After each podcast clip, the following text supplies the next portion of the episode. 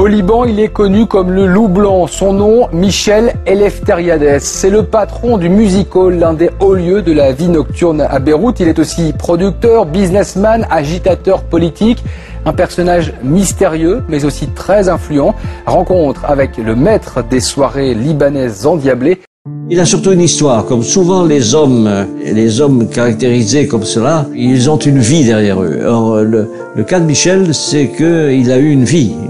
Il a toujours été résistant. Il a, il, a même combattu. Il n'était pas toujours du, bon côté, c'est-à-dire celui qui gagnait, mais il était résistant. Chaque fois qu'on me parle du Liban, je demande des nouvelles de ce phénomène Eleftheriades euh, pour savoir ce qu'il devient.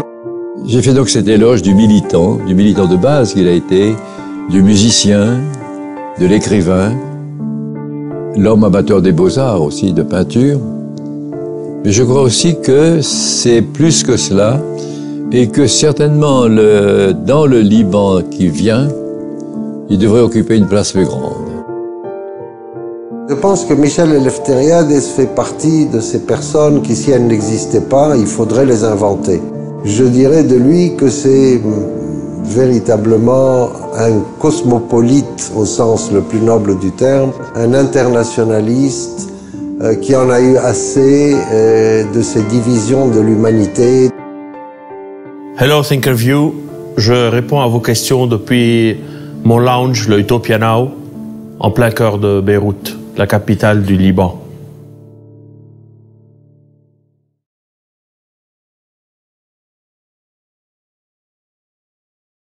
On ne peut plus parler du, poids de la parole diplomatique française au Moyen-Orient. Elle n'existe plus. C'est la parole américaine. Ils sont devenus des porte-parole de la parole américaine. C'est devenu de, de, tout petits euh, pions, euh, des poissons pilotes qui, euh, qui naviguent avec le grand requin dans l'espoir de recueillir des, des miettes. C'est vraiment pathétique. La France avait un grand rôle dans cette région du monde.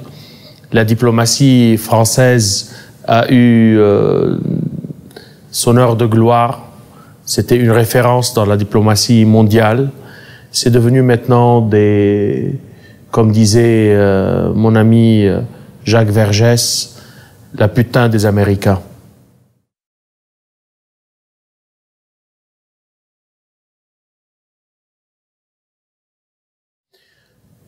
Euh, ce qui s'est passé en Syrie euh, récemment a été une grande humiliation pour les États-Unis et ses alliés.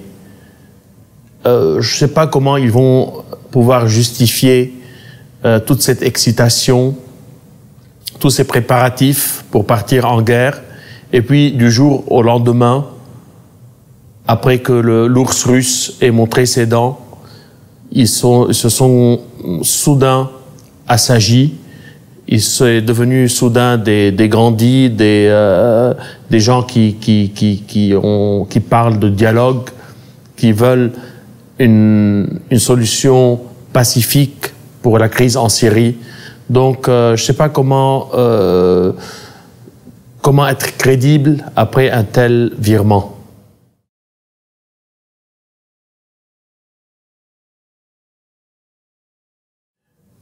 La France, la politique étrangère de la France est une politique mercenaire. Euh, la France ne peut plus vivre comme à l'époque du colonialisme. Elle n'a plus des colonies qui peuvent lui permettre de vivre dans l'opulence. Les Français devraient travailler plus, ils devraient respecter les investisseurs, ils devraient euh, créer un système qui respecte les ambitieux. Quand on parle à longueur de journée de petit, petit, petit, en parlant du café, de la sortie, du dîner, de la tout, la culture du petit, on ne peut pas exiger du grand et vouloir vivre comme des nababs. Euh, maintenant, ils essaient le néocolonialisme.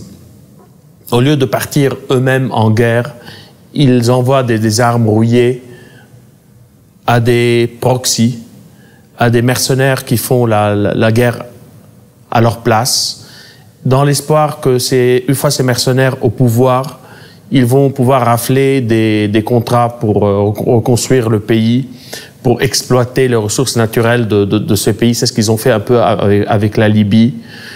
Ils ont pensé que ce, que ce système, qu'ils peuvent faire best, uh, best practice de ce, de ce, système et essayer de, de l'utiliser ailleurs. Mais euh, la Syrie n'est pas la Libye.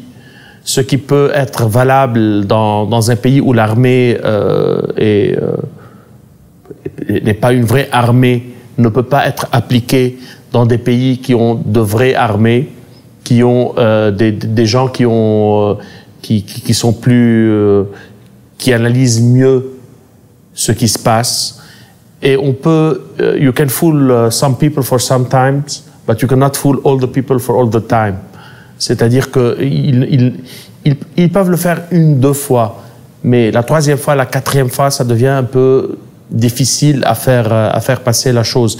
Même si euh, si euh, le clown euh, Bernard-Henri Lévy euh, fait des, des, des, prouesses incroyables sur des chaînes internationales pour expliquer que Bachar al-Assad est un islamiste dangereux, même s'il va euh, faire de grands discours sur euh, les valeurs euh, de sa philosophie humaniste et sur... il est plus crédible, il est, il est complètement grillé. Et c'est dommage que, que la France, qui a de grands philosophes encore aujourd'hui et qui a eu des, des, des, philosophes qui ont changé l'histoire de l'humanité. C'est dommage que, qu'elle accepte que quelqu'un comme Bernard-Henri Lévy puisse encore passer sur des chaînes internationales avec en dessous euh, French philosopher. Donc ça, c'est une, une honte pour l'histoire de la philosophie française et pour la, la culture française en général.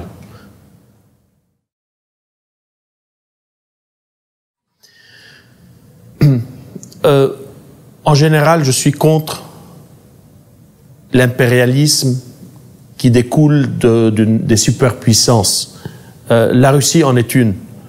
Mais quand je compare la situation actuelle à la situation de l'unipolarité américaine qu'on a vécue les dernières euh, 20, 30 années, je préfère avoir une Russie forte avec un nouveau tsar avec quelqu'un qui, a, qui, a, qui, a, qui s'est imposé sa volonté, ça limite les dégâts. Le pouvoir absolu corrompt absolument. Les États-Unis étaient devenus très arrogants parce que ils savaient qu'ils pouvaient partir euh, là où ils veulent sans jamais avoir de comptes à rendre. Qu'ils pouvaient faire les erreurs qu'ils qu'ils qu'ils peuvent faire sans être puni. Et euh, ça, ça c'est très dangereux parce que des millions de morts sont appelés collateral damage. Donc pour eux, c'est des nombres, c'est de collateral damage, c'est, c'est pas grand chose. Mais pour nous qui vivons dans cette région du monde, c'est nos familles, c'est nos amis, c'est des vies entières qui sont, qui sont broyées. Et euh, ils l'ont fait. Ils l'ont fait à plusieurs reprises et ils voulaient continuer à le faire jusqu'à ce que la Russie et Poutine viennent leur dire non. Poutine est un grand leader. Le monde, ça fait longtemps que le monde n'a pas connu de, de vrais grands leaders. La France avait eu une tradition de, de chefs d'État de grande culture, qui avaient du charisme, qui avaient du talent, qui, qui, qui avaient du style, mais maintenant, c'est vraiment des, médiocres. Là, on a eu deux, deux médiocres, euh, pas on, mais les Français ont eu de. Je me sens un peu français quelque part, vu que ma culture euh, et mes lectures euh, sont, françaises. C'est triste. C'est triste que la France n'ait pas son Poutine, qui pourrait redorer un peu le blason de la France c'est triste de, de, de, voir un chef d'État français qui ne sait pas marcher sur un, sur un tapis et euh, qu'une femme doit remettre dans, dans, la bonne direction. C'est triste de voir euh, un, un, chef français qui, qui ressemble à rien, qui, euh, qui est là, euh, qui n'a même pas compris qu'il y avait un accord qui, qui était en train d'être signé entre les, Russes et les Américains et qui, euh, même quand les, les, Américains avaient rappelé leur, euh, leur cerbère, lui, il était toujours là à aboyer, il, il était encore tout, tout excité. C'est vraiment triste pour la France et c'est par amour de la France que je le dis.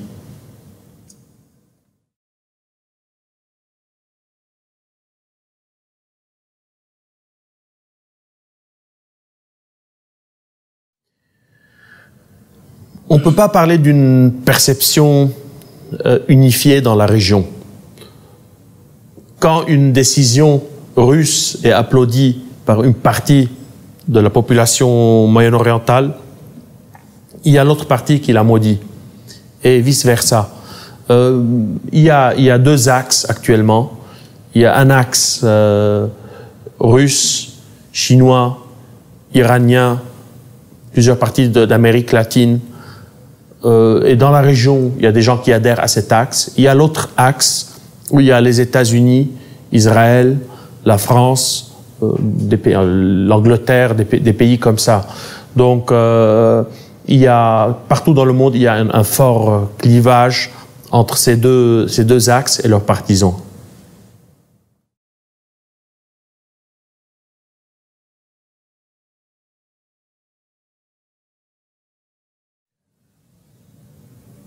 Euh, sous prétexte de démocratie,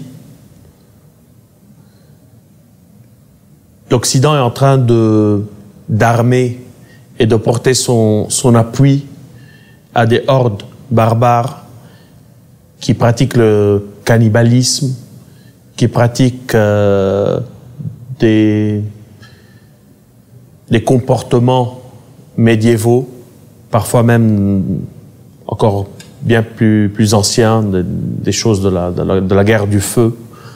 Des coupeurs de tête sévissent en Syrie. Euh, ils appliquent euh, ce qu'eux ils appellent la charia, qui n'a rien à voir avec euh, la vraie charia, islamique. C'est des malades qui, qui viennent du monde entier pour détruire une civilisation magnifique qui a survécu à plein d'invasions et qui est arrivée intacte jusqu'à nous je parle de, de villages comme Maloula, où l'araméen, la vraie langue du Christ, est encore parlée. Et ces gens-là vont, en quelques mois, détruire cet héritage soutenu par l'Occident, sous prétexte de démocratie. On nous parle de démocratie, on parle d'établir une démocratie en Syrie, alors que qu'ils sont alliés de l'Arabie saoudite, du Qatar, de plein de, pays qui, qui n'ont rien à voir avec la démocratie. La Syrie, c'était pas Byzance. La Syrie, c'est pas, c'est pas la, Suède, la Syrie de Assad. Mais au moins, c'est un pays où il y avait les droits de la femme, où les minorités pouvaient vivre bien, les minorités religieuses, sexuelles et autres, où il y avait une classe moyenne où on pouvait parler un tant soit peu de politique.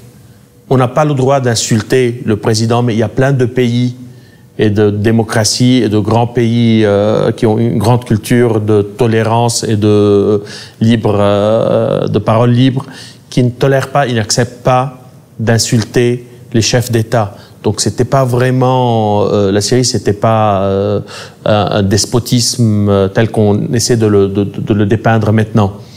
Et même si ça avait été le cas, on ne peut pas, sous prétexte de faire tomber un régime qui n'est pas très démocratique, faire alliance avec des, sauvages, avec des, euh, des gens tels qu'on voit maintenant en Syrie.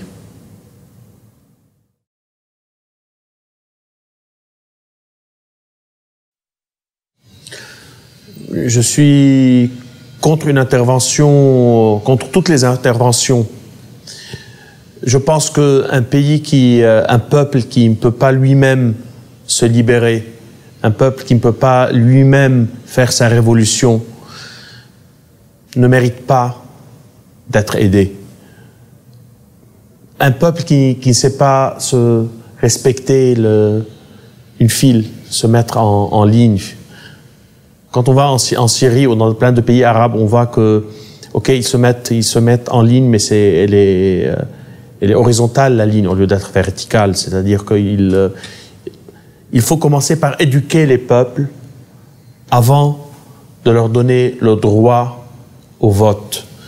Ça fait des années que je dis que si demain il y a des élections dans le monde arabe, c'est les islamistes qui vont prendre le pouvoir. Il faut commencer par aider les peuples à travers la culture. La culture est primordiale. Ce qui prépare la culture, c'est euh, des philosophes, c'est des écrivains, c'est euh, des, des, intellectuels qui peuvent créer chez, chez les peuples une conscience, qui peuvent installer une conscience qui prépare les révolutions.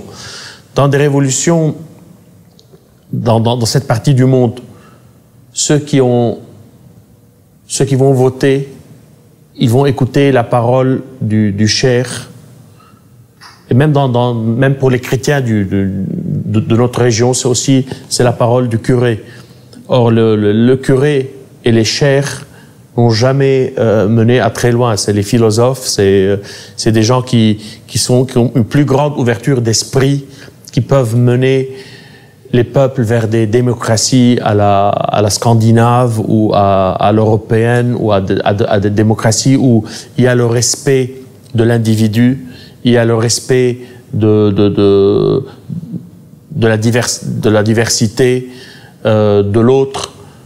Mais euh, si c'est la parole du cher et la parole du curé, bonjour la, la nouvelle, euh, la nouvelle constitution.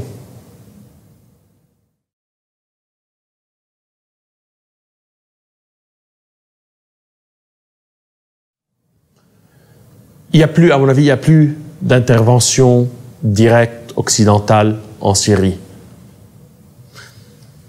Et même à l'époque où euh, je suis très ami avec des gens des Nations Unies, euh, des gens très haut placés, et j'étais à un débat où ils voulaient savoir s'il fallait évacuer au Liban ou non, parce qu'il y avait euh, tous ces préparatifs de, guerre euh, américaine. Et j'insistais et j'ai parié avec eux qu'il n'y aura pas de frappe américaine. Personne, personne ne peut supporter ça. Aucun chef occidental ne peut prendre le risque maintenant de le faire, de déclencher une troisième guerre mondiale. Je connais bien les Russes, j'ai vécu un peu là-bas. Et euh, je sais que quand un président russe dit niet, ça veut dire niet. C'est pas on verra et peut-être et donc euh, ils peuvent pas le faire. Les conséquences auraient été désastreuses. Euh, un peu, on a vu déjà le résultat en Irak. En Syrie, ça a été encore pire. Et pas que la Syrie. Quand je dis la Syrie, ça, ça, ça aurait été le Liban aussi et ça aurait euh, embrasé toute la, toute la région. Donc, euh, je pense qu'on a évité le pire. J'espère que en Syrie, euh, ça va pas être une guerre de longue durée, euh, ce qu'on appelle euh, low intensity conflict, qui peut durer très longtemps. C'est pas une vraie vraie guerre, mais c'est c'est des bandes de Mad Max qui se déplacent et qui sèment la terreur, qui, qui brûlent des villages, qui qui violent, qui coupent des têtes, qui euh, qui font des délires. Et ils sont très difficiles à à éliminer parce que ils continuent à venir. Ils viennent de, tout le monde euh, arabo-musulman. Et c'est euh, c'est un réservoir illimité. Ça peut faire l'affaire de plusieurs pays d'envoyer euh, d'envoyer au chez le charcutier tout ce stock de potentiels terroristes, mais ça coûte très très cher à, à la Syrie et au Liban aussi à tous les pays de la région.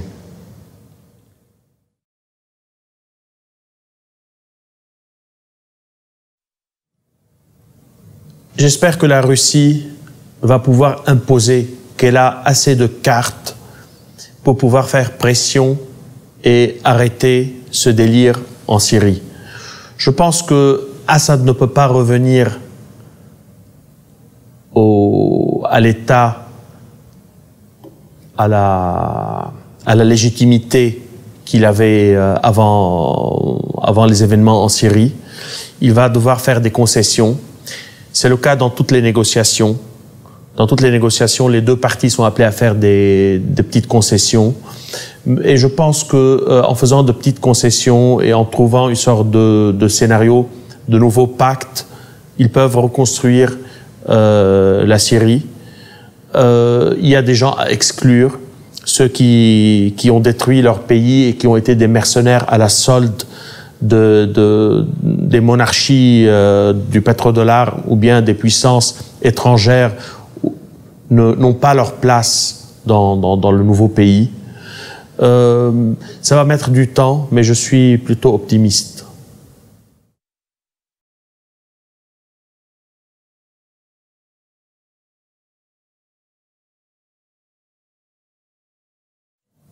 Le flux des réfugiés syriens au Liban est une vraie euh, catastrophe pour le Liban. C'est-à-dire que euh, une population de 3 millions, 3 millions et demi de, de Libanais ne peut pas accueillir 2 millions de réfugiés. C'est un tout petit pays, c'est à peine un département français. Et tout à coup, il y a 2 millions de réfugiés démunis qui débarquent dans ce département. C'est inconcevable, c'est une catastrophe euh, qu'aucun autre pays n'aurait pu assimiler. Il y a ce côté miracle libanais, cette force, cette résilience des Libanais, cette capacité à absorber les chocs, mais il ne faut pas exagérer. Il faut que le monde entier, surtout que ceux qui, qui se considèrent comme les amis du peuple syrien et ceux qui veulent le bien de la Syrie, se penchent sur ce problème et viennent en aide à ces réfugiés à travers le Liban. Parce que c'est nous qui sommes en train de payer avec notre économie, avec notre euh, bien-être, avec, on a déjà assez payé. On a eu 15 ans de guerre civile. La Syrie avait pris part dans cette guerre civile contre les Libanais. Donc quand ils ont, quand ça se passe bien pour eux, c'est l'armée syrienne qui envahit le Liban. Et quand ils ont des problèmes, c'est les réfugiés syriens qui viennent nous envahir. Donc le discours peut paraître un peu nationaliste, il peut euh, déranger les vierges effarouchées du, euh, des bons sentiments et de l'humanitaire et de ce qu'il faut faire et de ce qu'il ne faut pas faire. Mais je suis en train d'être réaliste. Euh, J'aime bien mon frère, mais s'il vient avec toute sa famille euh, dans, ma maison et s'il veut dormir dans mon lit et s'il veut euh, me, bousiller ma vie, je lui dis non. Il y a des limites. Un invité, un réfugié, se doit d'être un peu plus discret, un peu moins envahissant. C'est pas la peine de, venir avec les deux trois voitures de la famille. C'est pas la peine de rouler parce qu'on a des embouteillages monstres. On est un pays de service. On n'a pas de, de, campagne avec des, euh, des, paysans qui sont en train de la cultiver, qui, qui aident notre économie. On n'a pas une grande industrie. On est basé sur les services. On peut plus avoir un meeting. On peut plus envoyer un papier à signer d'un endroit à l'autre. On, on peut plus rien faire. Le moindre trajet qui, qui, qui prenait deux trois minutes prend maintenant une heure. Donc c'est vraiment une situation alarmante. Et le problème, c'est que chaque fois que j'en parle, c'est levé de bouclier et c'est insulte.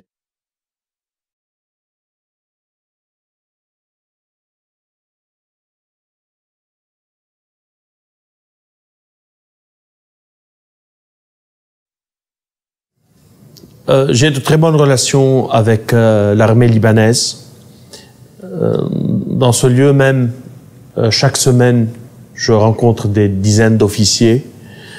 Euh, je pense que l'espoir du Liban passe par l'armée libanaise, que l'armée libanaise peut vraiment faire un changement pour le Liban, que dans un pays aussi pourri, où il y a autant de corruption, où il y a autant de communautés, où il n'y a plus de, repères, euh, l'armée peut jouer un grand rôle.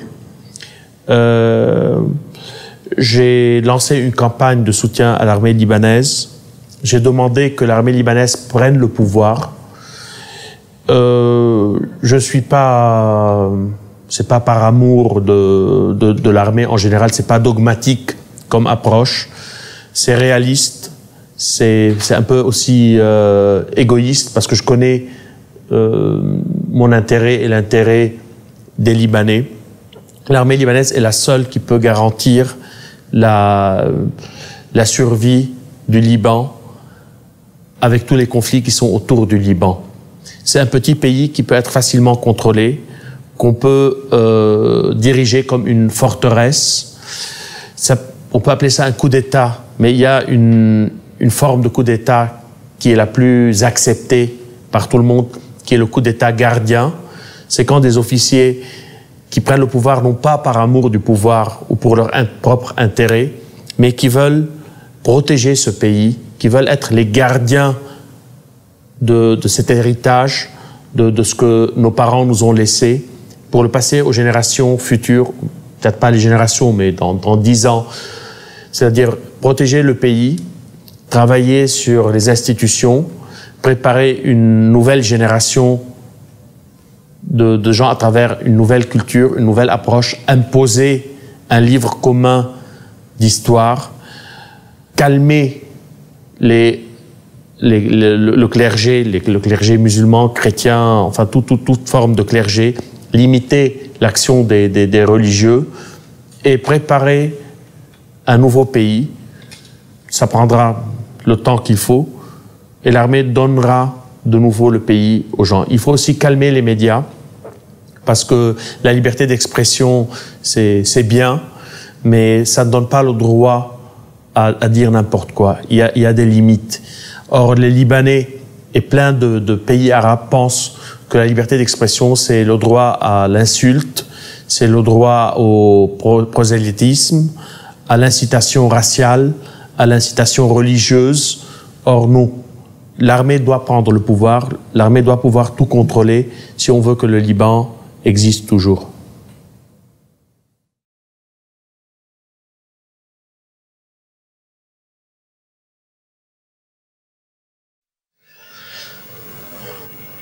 Euh, le Nourrisson est un projet euh, culturel, social, politique, philosophique et autres. C'est un projet qui, qui, offre des solutions à plein de problèmes qu'on pensait sans solution, euh, des solutions faciles. C'est une idée qui euh, qui est bien sûr qui peut s'apparenter à l'utopie, qui est une utopie actuellement, mais je pense que tout progrès à travers l'histoire de l'humanité a commencé par être une utopie.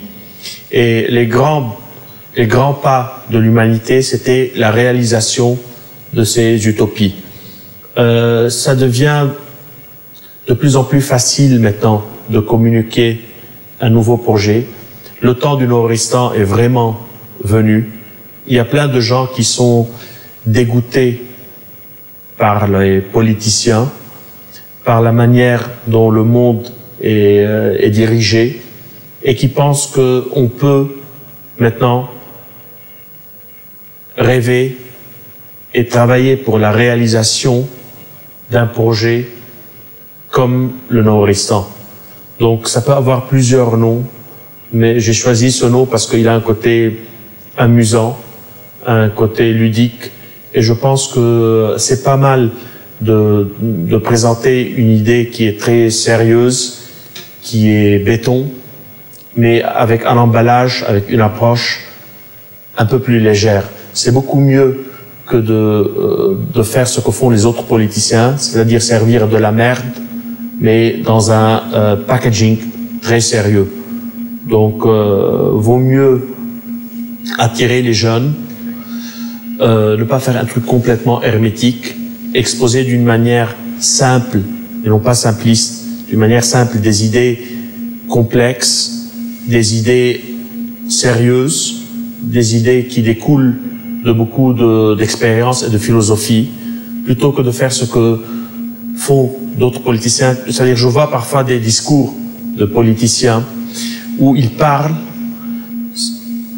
ils, présentent très bien, ils savent, ils savent très bien parler, ils ont appris euh, le, langage, le body language avec des, des, spécialistes et ils sont très bien habillés, mais ils disent n'importe quoi. C'est-à-dire quand on analyse, quand on fait une, saisie de ce qu'ils ont dit et qu'on lit le contenu de ce qu'ils ont dit, ça veut vraiment rien dire. Et ce truc dans les débats présidentiels où c'est, ça devient ridicule parce que c'est un concours de qui a la meilleure mémoire.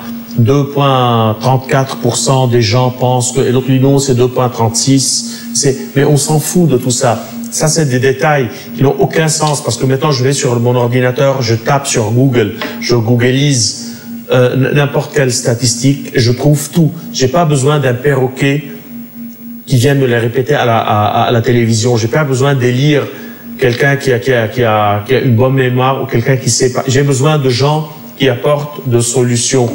Or, tous ces gens-là, tous ces grands chefs et ces, ces de, de, partis européens et ces chefs d'État n'apportent rien, mais vraiment rien. Et c'est pour ça qu'il y a une sorte de de no future chez les chez les jeunes, euh, chez la jeunesse euh, européenne. Ils sont désabusés.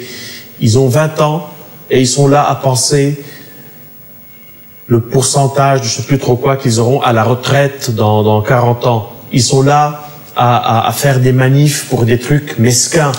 Mais c'est pas ça qui va changer le monde. C'est pas ça qui va changer la vie des gens. Il faut que les gens réalisent qu'ils peuvent exiger un grand changement.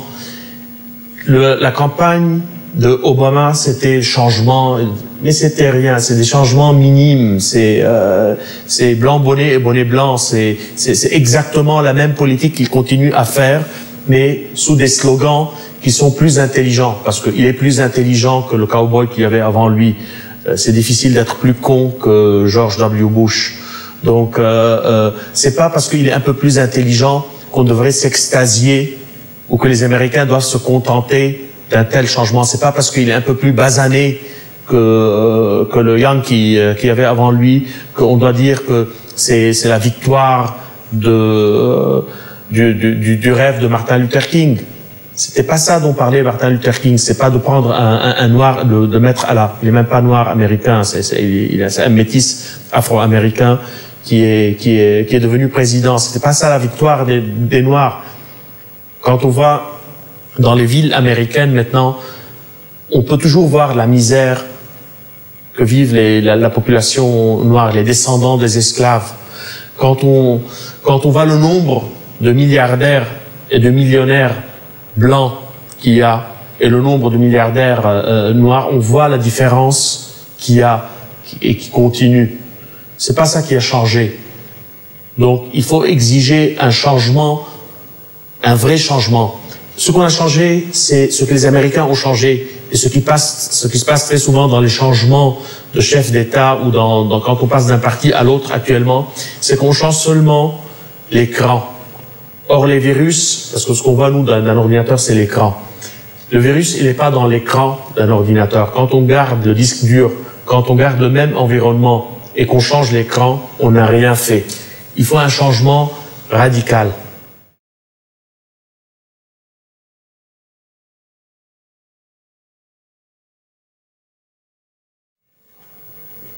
Je ne peux pas vivre, je ne peux pas envisager ma vie sans avoir un combat noble. Euh, vivre pour euh, manger, boire, euh, baiser, c'est pas une vie pour moi. C'est pas ok, c'est important. Les plaisirs dans la vie, c'est important, mais je dois avoir une mission noble. Je dois avoir un grand projet pour continuer à me battre, pour continuer à apprécier, pour continuer à apprécier d'être sur cette terre. Donc, euh, j'ai besoin d'un projet comme le Nordistan, même si sa réalisation ne va, je vais pas voir la réalisation du projet, mais au moins j'ai le plaisir de, me dire chaque fois que je suis un peu déprimé, chaque fois que euh, je suis agressé par des gens euh, verbalement ou que je reçois des, des insultes de, de, mes haters, que je me sens menacé, de dire ça vaut la peine. Je suis en train de faire quelque chose, de mettre un train sur, sur les rails et ce train peut mener l'humanité vers quelque chose de beau, vers ces lendemains qui chantent, vers euh, des, des, des, un, monde meilleur. Et je suis convaincu de, de, de, ce projet. c'est pas une vision que j'ai eue, c'est pas un archange qui est venu me visiter la nuit, c'est pas des voix que j'ai entendues. C'est basé sur une expérience personnelle, une lutte qui a commencé il y a 30 ans quand j'avais 15 ans. Euh, c'est des souffrances, la souffrance de perdre des amis, de voir des, des, des, des amis tomber devant soi. C'est euh, des années d'exil.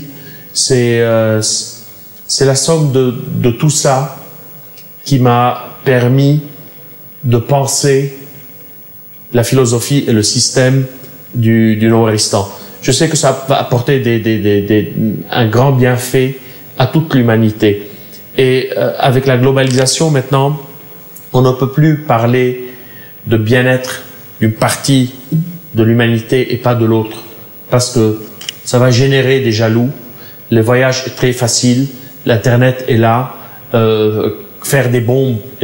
Donc, s'il n'y a pas une répartition des richesses, s'il n'y a pas une répartition du bonheur, du bien-être, il y aura les pauvres qui vont venir un jour rendre visite aux riches. Quand l'argent ne va pas vers les pauvres, c'est les pauvres qui vont vers l'argent. Un voisinage qui, les quartiers défavorisés, S'ils ont faim, ils sortent et ils viennent dans les bons quartiers pour casser la porte et ouvrir le réfrigérateur. Et ça, c'est à l'échelle planétaire maintenant. Avant, les crèves la faim ne savaient pas comment vivre, euh, comment vivre, comment vivent les autres. Mais maintenant, dans la dernière des dernières favelles, dans le dernier des derniers euh, euh, quartiers populaires d'un pays arabe, ils ont des satellites. Ils voient ce que les autres à quoi les autres ont accès et ce que eux, ils n'ont pas.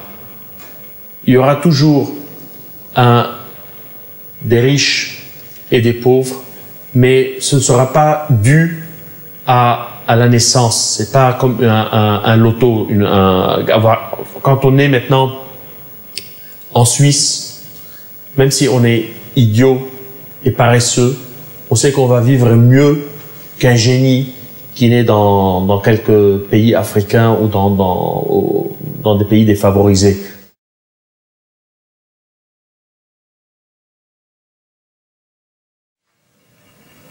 J'ai un message pour les Français et non pas pour le gouvernement français. Je pense que c'est inutile de, de parler à des gens qui savent bien que qu'ils font de mauvaises choses, mais ils sont aveuglés par euh, le gain, par les intérêts euh, financiers.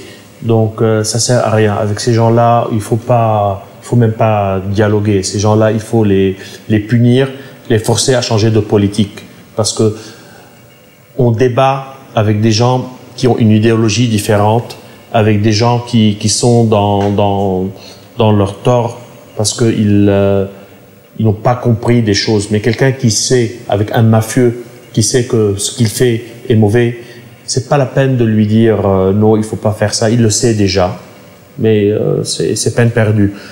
Euh, pour les Français, je veux leur dire de ne pas être, euh, de ne pas se perdre dans les détails, et de ne pas sacrifier l'ensemble pour le détail.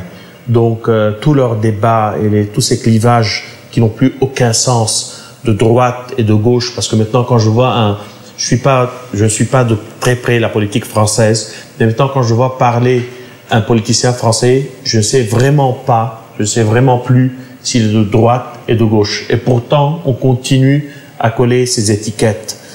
Je vois parfois maintenant des discours des gens de l'extrême droite qui s'apparentent vraiment, mais on peut penser que c'est des cocos, des communistes. Je vois des communistes, c'est l'extrême droite. C'est donc, il faut plus penser avec ces termes. Il faut refonder la, politique euh, française. Il faut refonder la politique européenne. Il faut refonder la politique mondiale. La France a une place à occuper dans, le panorama mondial. La culture française est une des plus grandes cultures du monde la Renaissance française, le siècle des Lumières, le rayonnement de la France ne doit pas cesser. La France doit revenir à ce qui a fait sa grandeur, à ce qui a fait que la culture française a inspiré plein de révolutions dans le monde, ce qui a fait que cette culture a toujours été celle des révolutionnaires, celle des gens qui, veulent faire évoluer des sociétés laïques. La laïcité est un concept qui est très important et la France a une place de choix dans la promotion de la laïcité. Cela doit être fait à travers la culture, la vraie culture, pas, pas, pas celle des, des Bernard-Henri Lévy et d'autres euh, clowns qui, euh, qui, qui, sont les chouchous des médias, parce que, pour plein de raisons.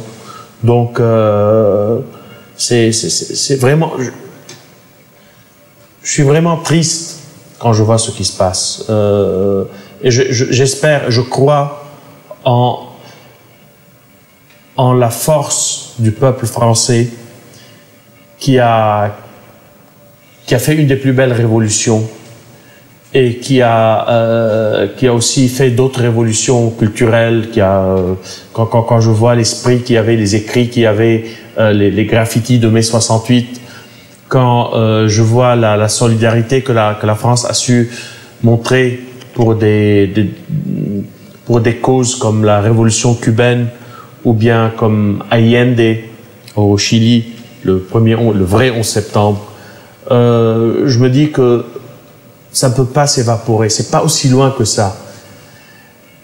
Je pense qu'il y a un problème aussi dans, dans le système éducatif en France. Parce que mes, mes enfants sont au lycée français. Donc euh, quand je les vois rarement parce qu'ils vivent pas au Liban et que je, je vois ce qu'ils ce leur apprennent, je me dis que c'est triste aussi que il y a il y a des choses que, que les, pédagogues euh, quand les pédagogues font des, erreurs, c'est des générations entières qui sont sacrifiées. C'est euh, il faut revenir un peu aux bonnes. Euh, c'est pas très progressiste ce que je vais dire pour un quelqu'un qui l'a toujours été mais il faut parfois il y a de, bonnes vieilles méthodes qui sont en train d'être perdues, que beaucoup de laxisme n'a jamais créé de grandeur, que rien dans ce monde n'a été créé avec des fainéants, avec des gens qui n'ont pas envie de se lever tôt, qui n'ont pas envie de, de, de se battre, qui, euh, qui, qui ne voient pas grand.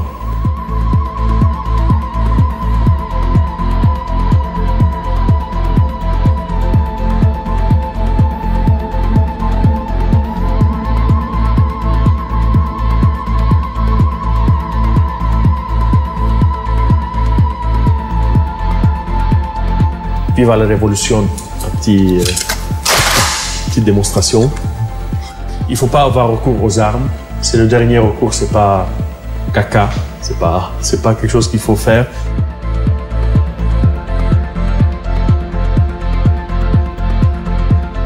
On voit qu'à Washington, il y a ce grand problème de la drogue et il y a des, des sociologues, des médecins, toutes sortes d'experts qui disent que il, faut vraiment changer la loi et surtout pour commencer légaliser le marijuana, mais c'est un sujet interdit à Washington moi je suis le, le, le, le, parfait exemple. Je pense qu'il n'y a, a, a, pas d'autres, il y a très peu d'autres exemples de, de ce, que, ce, que, les Canadiens appellent les procédures Bayon. C'est-à-dire que vous, vous, êtes bombardé de procès et in fine, même si vous gagnez, vous, vous, vous, perdez. Quoi. Parce que le temps que vous passez à vous défendre, le, temps, le, monde avance et puis il y, a, y a une espèce de rouleau compresseur comme ça. Les révélations sur l'affaire Prism sont intéressantes à plus d'un titre. Euh, déjà parce qu'on a maintenant la preuve irréfutable de cette surveillance et de son caractère massif et généralisé. Pendant euh, dix ans, on a collecté des preuves, des témoignages